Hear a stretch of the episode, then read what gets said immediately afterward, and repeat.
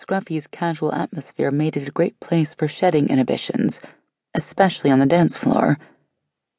She could hear the music from here and it got louder every time someone went in or came out. Grady would ask her to dance to a slow tune, and they'd rub against each other until they were both ready to combust.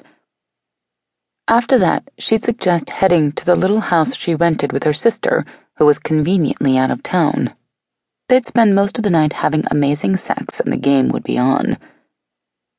She'd vowed never to take that path again with an art making man. Accepting his dinner invitation had been a bad idea. Yet changing the plan now would be a delicate operation. She hoped the excuse she was about to give him would do the trick. You know, I hate to do this, but on the drive over, I continued to think about all the paperwork I have waiting at home. Dinner would be lovely, but I really need to take a rain check. I see. He nudged back his hat, which allowed the light from the building to illuminate his square jawed perfection.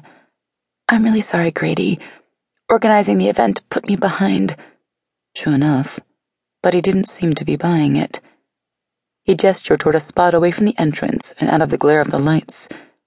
Let's step over there for a minute, where it's not so loud. All right. She followed him into the shadows. He paused and faced her, thumbs hooked in his belt loops. Sexy stance.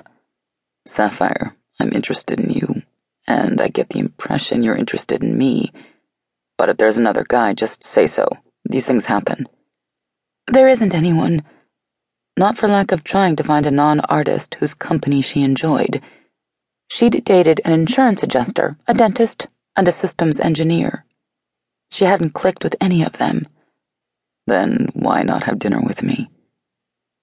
He moved a little closer as his gaze held hers and the smile brought her attention back to his tempting mouth. You have to eat sometime. I know, but let's be honest. She took a deep breath. It's not just about dinner, is it? His eyebrows lifted. You want dessert too? I don't know, Sapphire. That might stretch my budget. His grin faded. No, you're right. It's not just about dinner.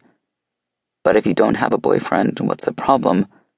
Am I wrong that you kind of like me? You're not wrong. God, he was potent. Being near him fried her brain cells right when she needed to be alert. But it'd be better if we just leave it at that. Why? What if it didn't work out? That could make this week very awkward. He smiled and drew closer still. If that's all you're worried about, there's no problem. It'll work out. You seem pretty sure of yourself. Too bad she found that hot as hell. Normally I'm not. But this time, I have my reasons. We've had chemistry from the minute we laid eyes on each other three weeks ago. I've seen the way you look at me. He'd sluiced through her. Sorry, I'll stop doing that. Please don't stomp on my account.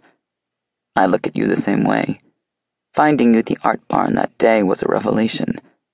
From what I can tell, you've allowed your true self to shine through, and that turns me on. You make the sexiest pottery I've ever seen. She laughed because he was the first person to say it out loud. No one else had dared. Thank you. No, thank you. Holding it is quite an experience. I picture the way your hands molded each piece, and I. Um, right. If she let him go on in this vein, they'd never make it back to her house. They'd end up doing it in the back of a pickup, either hers or his. She thought their mutual attraction would be manageable. She'd never been so wrong.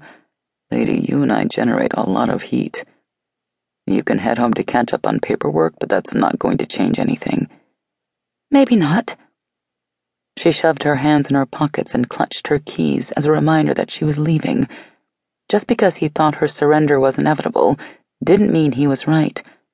But she could feel that heat he was talking about melting her resistance. I need to go. She started to turn away. Hang on for a second.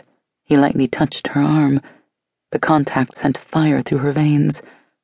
What for? She turned back to him and saw the intent before he spoke the words. A kiss. No, that would be only fair. I've been imagining kissing you ever since I drove away three weeks ago.